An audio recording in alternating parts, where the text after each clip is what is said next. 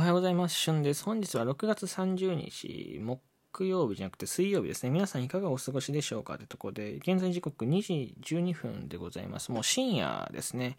うん、企画書とかね、えっ、と、人のライブに上がり込んだりしてると、まあこんな時間で、まあ、割と生活リズムっていうのはまだ整えてないです。まあ3時には寝たいなと思っても、ちょっと作業して、まあ朝早く起きて、で、ライブ9時からあるので、よかったら遊び来てください。で、このラジオ8時更新なので、もうこの時間に収録して予約配信しなければ多分もう僕は寝坊しちゃうので、うん。今このタイミングで撮ってるって話でございます。はい。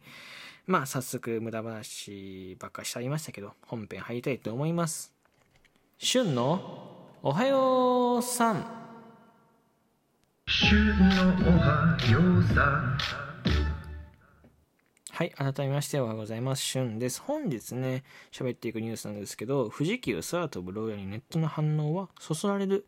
1億積まれても乗らん。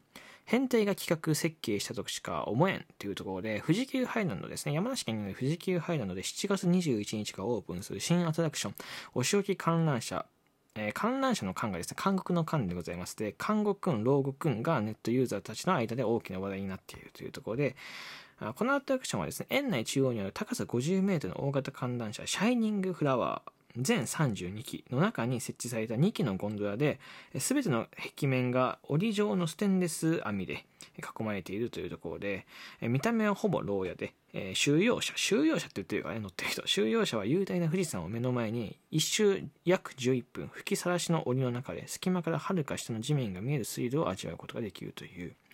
この2機のえー、設置を受け、天井から床まで全てが透明素材で作られたスケルちゃん、スクムくんの4機と合わせて計6機が特別仕様のゴンドラとなるというところで、公開されたビジュアルもインパクトもかなりね、えー、抜群で、まあなんだろう、サートブ牢屋の、まあ、姿で、多くのネットユーザーはこのアトラクションに、えー、と反応して SNS にこれは高所恐怖症泣かせ極まりない。目の前に、目の前に1億積まれても乗らん。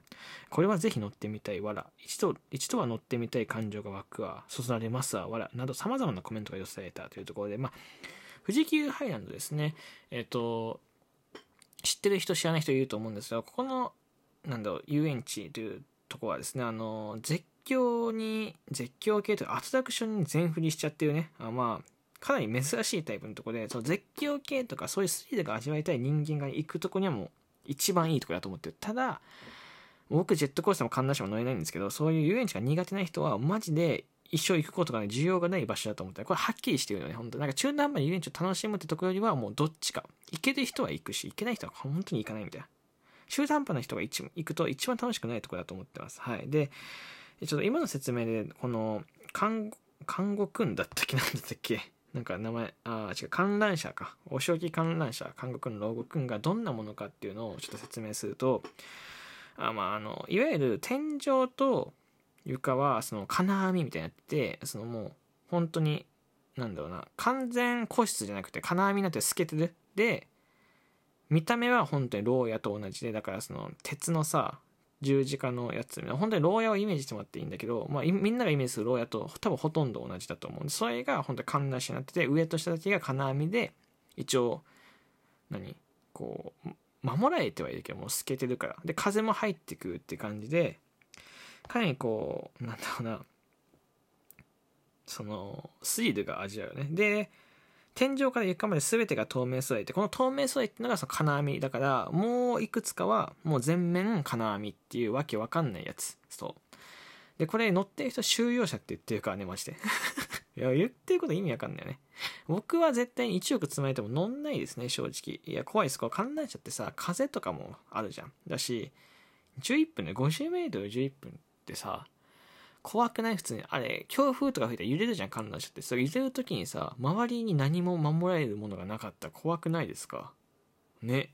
嫌ですね。どうですか？皆さん。行きたいと思いますか？